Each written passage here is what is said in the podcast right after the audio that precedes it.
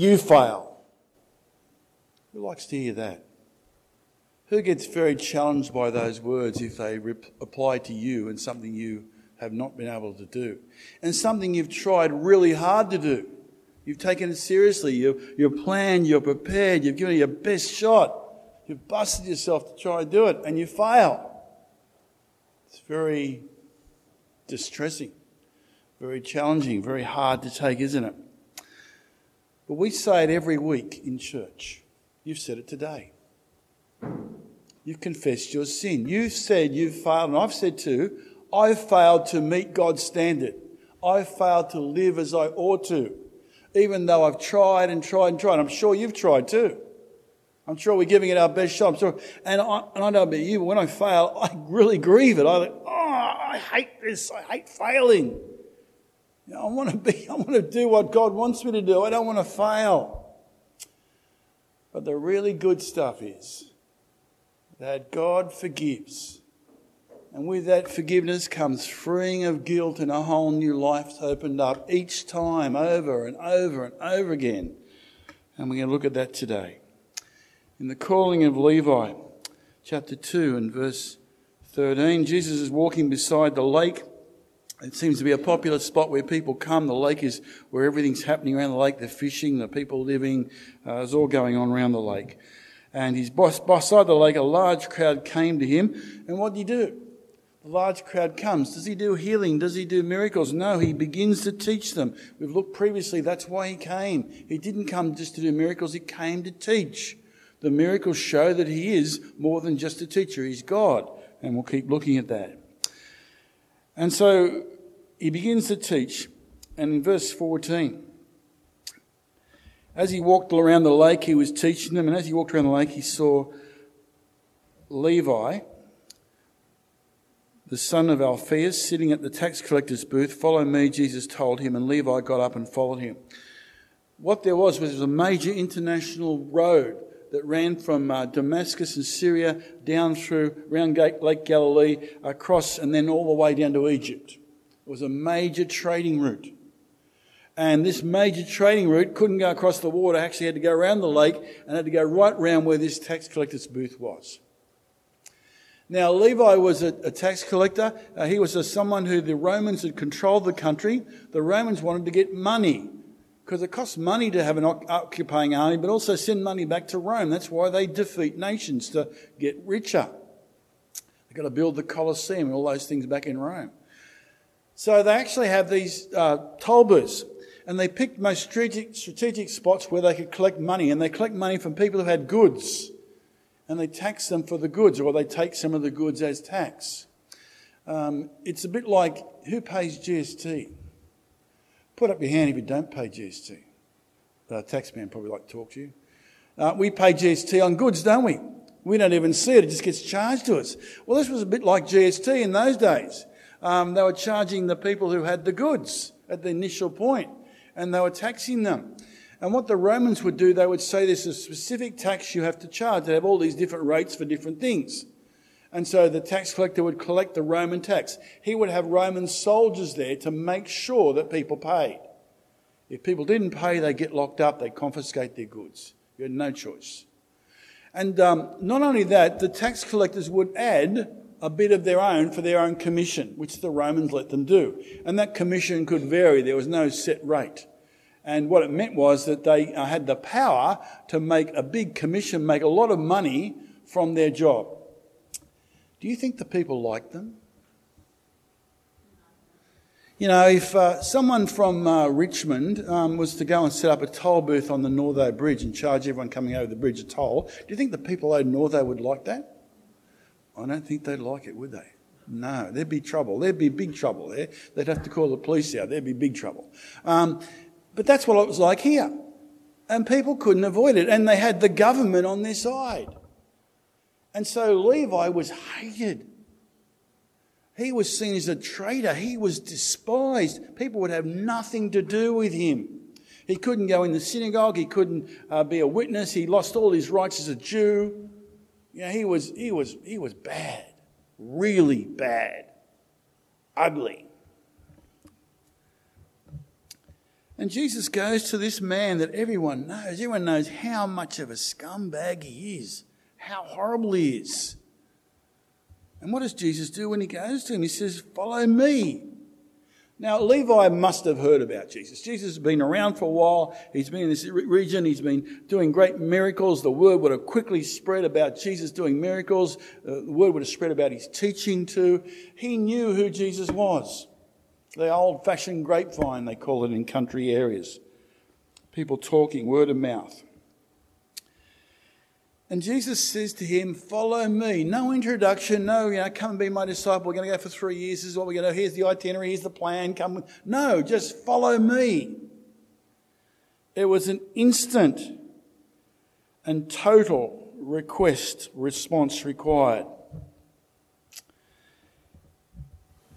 And it suddenly means a lot to Levi because Levi knows how much he's hated and despised. He knows the anger of all the people around him. People have nothing to do with him. You know, if they come down the road, they'd walk around the other way. They wouldn't go anywhere near him. They'd avoid him at all costs. They wouldn't even recognize him. He was so hated.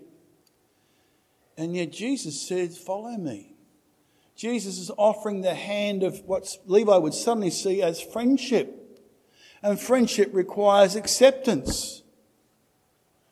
And he's offering the hand of friendship and acceptance to Levi, who's isolated and alone. And he gets up straight away and responds to Jesus. He wants to be friends with Jesus. He wants to make a change. He leaves his way of living. He leaves his toll booth. He leaves his authority. He leaves everything there and goes to follow Jesus. His response is the same as the fisherman earlier in the chapter. Leaving everything and immediately going and following Jesus. And now letting Jesus be the focus and the director of their life completely. What happens then? Verse 15. While Jesus was having dinner at Levi's house, many tax collectors and sinners were eating with them and his disciples, for there were many who followed him. He goes to have dinner at Levi's house. What's going on? Levi invites tax collectors and sinners. Levi invites his, his old friends, the workmates. Hey, come meet Jesus. He's accepted me. He's offered to be my friend. He's asked me to follow him. He's changing my life. Come and meet this wonderful Jesus. He doesn't despise us and hate us and ridicule us. He offers us a fresh start. Come and meet Jesus. Levi's having a Jesus party. He's inviting all his friends to come and meet Jesus. He's excited enthusiastic about this man who's offered him friendship. And more than a man, he knows he's, he's a great teacher. He knows he's a miracle worker. And he's having in his mind, is this God or someone sent from God? And he's been offered friendship. And he's responding by inviting all his other associates to meet Jesus. Now, tax collectors, we know who they are. Uh, but it says sinners. And sinners really was anyone publicly known as a corrupt person, someone doing repeatedly bad things, really bad things. It could be the tax collectors, but also people doing adultery, uh, people who are robbers or thieves or doing other things like that. And they were people who society just you know, didn't want to do with. So the outcasts of society are all having a meal with Jesus, and Jesus is offering the friendship to all of them who eat with him. But He's calling for them to respond and make a change to their life. Verse 16, while this is going on, there's teachers of the law there. They're always there. They're always checking out Jesus, looking at his teaching. You know, you know they're, the, they're making uh, judgments on him. What do they say? Verse 16, when teachers of the law who were Pharisees saw him eating with sinners and tax collectors, they asked his disciples, Why does he eat with tax collectors and sinners? Uh, these Pharisees, uh, they're a Jewish religious group. Um, they're very um, powerful. Uh, they base their authority on the oral tradition. You have the, the Torah, the written word of God, uh, the first six books of the Bible. Uh, Moses wrote, they have that. But to that, They've added the oral tradition. That's all the stuff that their, their commentators have said. The great ones of the past, their leaders, have all added stuff to that. And in fact, they've added stuff like, you know, all the laws, what you do on the Sabbath, well, how that's going to be, and what you can and can't do. They've made a whole stack of laws about that. And in the end, the teaching of the Old Testament, what Moses wrote down, God said, is put in the background, and their oral laws are in the foreground as the ones you keep, the ones you focus on. The trouble with these oral laws, they're all about earning your way to heaven by doing the right thing and being good. And they think that somehow they can be good enough to get heaven. They're really zealous, they're in a, they're in a strong and movable position. They're right. Anyone who disagrees with them is a heretic. They're not open to any discussion, they know what's true. They're the social commentators of the day. Uh, they sort of tell people what they can and can't do. And then the social police, too. They'll take action if you do the wrong thing.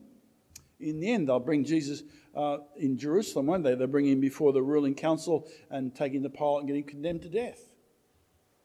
The social commentators and social police. And this zeal that we see in them, this, this blinded fanaticism that we see in them, we'll see three years later in someone named Saul.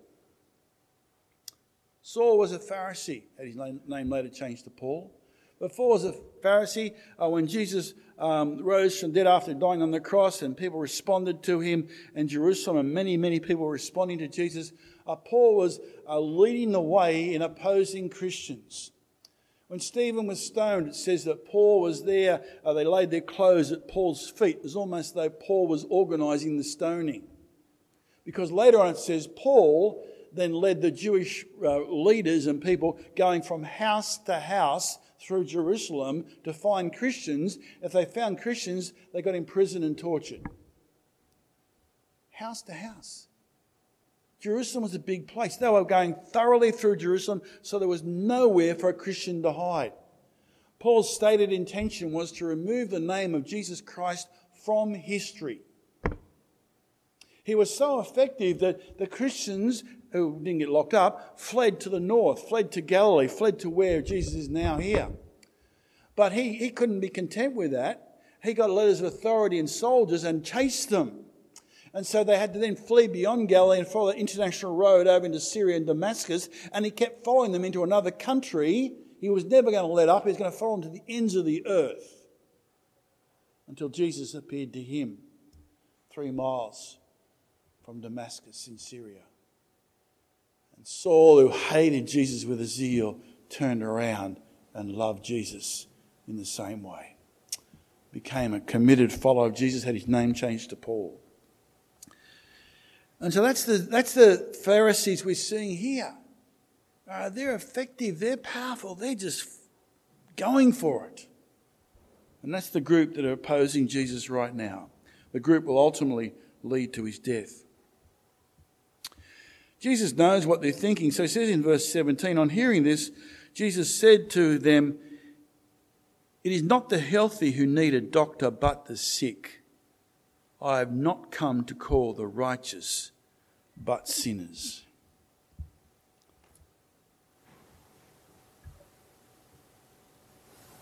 We all know you don't go to a doctor if you're not sick. Well, sorry, I thought about this. I think some people probably do go to the doctor if they're lonely and they want someone to talk to. And the doctor will be very nice and pleasant. But mostly we don't go to the doctor unless we're sick, do we? And it's the same to Jesus. Jesus has not come to call the people who are, who are righteous, who think, yeah, they're good and life's good and, and they're, they're okay and there's no problem with them. Uh, they don't want help. They don't need help. They refuse help. They're not looking for help. They'd be insulted if you try and help them because we're righteous. We're good. He's come to call sinners. Sinners are ones who know they're bad, who know they're not good enough, who know they can't save themselves and want help. He's come to call them.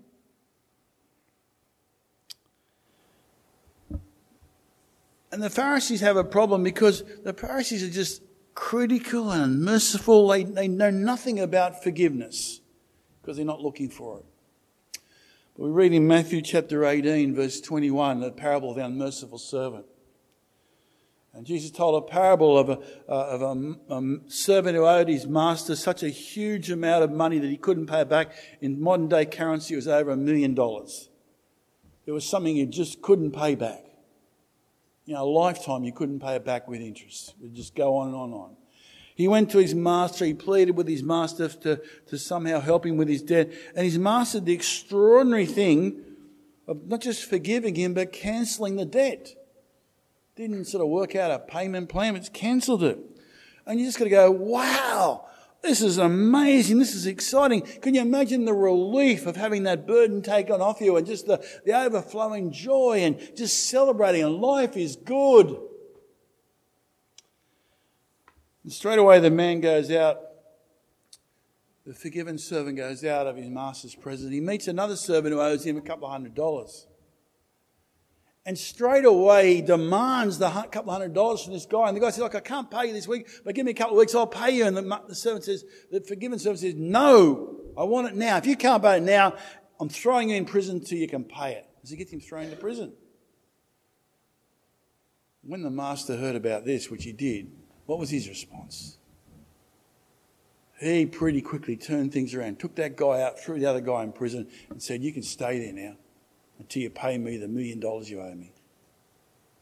Because I forgave you so much and you couldn't forgive a little. And it's the same to us. Jesus was telling us that parable that, that we've been forgiven so much. We need to forgive others. We've said the Lord's Prayer today. What does it say about forgiveness in the Lord's Prayer? Forgive us our sins as we forgive those who sin against us. God is going to forgive us much more every time we ask. He's going to forgive us a huge amount, and other people are only going to just be a little bit compared to the amount that God has to forgive us. And God wants us to appreciate His forgiveness, appreciate His mercy, treasure that, and pass that on to others.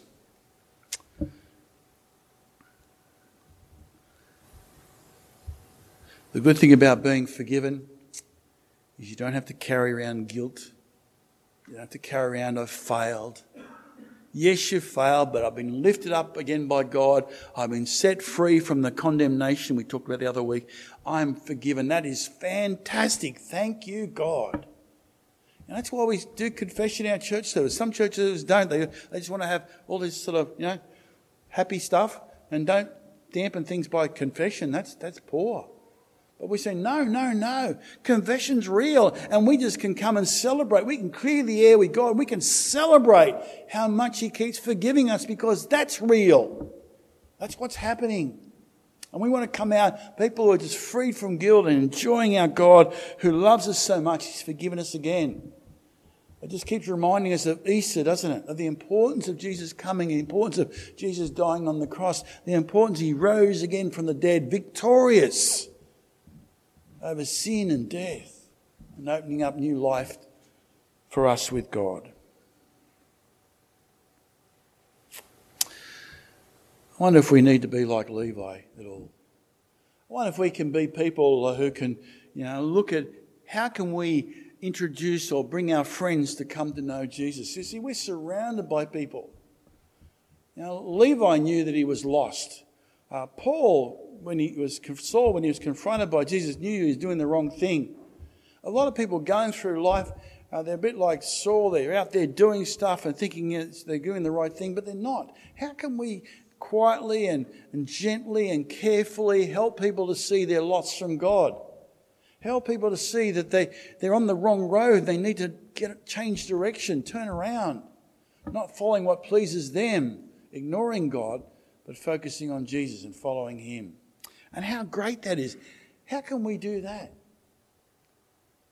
Uh, do we do we have Jesus parties? Or do we have to go that far? How can we offer the hand of friendship to people? How can we show people that we're interested in them and, and you know, we, we, want to, um, we want to sort of care about them? I think the first thing is you go to people and say, Hey, you, Hey, you, I want to talk to you about Jesus. Hey, you. Did, I think the first thing is get to know someone's name, isn't it? You know, you don't go down the street and just, and there's lots of people around town that you and I probably wave to, say hello to, but don't know their name. So the first thing of having a relationship with someone is to get to know their name and remember their name. So say hello to them. Even if you don't know them, just say hello to them. People, who doesn't like to hear their name said in a friendly, happy way? I mean, if it's said in a rude way, we all react, but if it's said in a friendly way, like hello, you know him, yeah, oh, that's nice, hi. Yeah. So name. And then go beyond name. Why don't we just sort of spend some time talking to people, getting to know them, you know, just commenting about the rain or, you know, the garden they got or, or whatever. Just starting to find out, get to know people. And not be pushy, not sort of try and do this all in one go, but just over time, get to know people. And then is there a point where, well, there is. Because what's coming up on the Thursday before Easter? Maundy Thursday. And who's been, well, if you've been to Maundy Thursday, you know it's something different. It's fun. There's a dinner involved. And you do activities that are um, very relevant to help you understand about Easter, but they're not threatening activities. That's a really good social time. And what a great occasion to invite someone along to find out a bit more about Jesus. That'd be a good thing to do. That'd be good to reach out to people around us all types of people responding to Jesus. And sometimes we can have in our mind, oh, look, you know, that person's too hard, that person's too set in their ways, or, or that person even looks angry, or whatever. Sometimes we can prejudge think people, I do that too.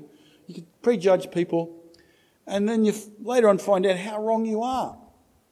I've often seen some people, you know, really angry and stuff. You go and say hello to them, and you get to know them, and they're really nice. They just have an angry look on their face. You know what I mean? Maybe they're worried about something, they're real serious, and they walk around with an angry looking face. You think, oh, that person's going to bite my head off if I talk to them. But when you talk to them, it's not the case at all. Jesus wants to call all people to follow him. He wants to do that through you and me. And we need to be people who just take that call out gently and carefully and, and friendly. Now, what's our first goal of our mission? What is it? Can you read it? Build. Build new friendships, isn't it? That's what we need to be doing. Building new friendships, building new friendships like Levi here so that people can come and meet Jesus through us. And not doing a away to forces, but the way it's gentle. And so things like Maundy Thursday, even Good Friday, Easter weekend is a great time to invite people to come along. But spend some time getting to know people, building a relationship with them. Be genuine about this. We're not trying to get numbers. We're trying to get statistics. We're not trying to get runs on the board. We want to do it in a way that's sincere. We really have a heart for people who are lost from God, that they might come to know Jesus. And they might enjoy what we do. That yes, we fail, but yes, we're forgiven. And we're freed from guilt. And we can go along with peace and joy and a great life because we follow Jesus.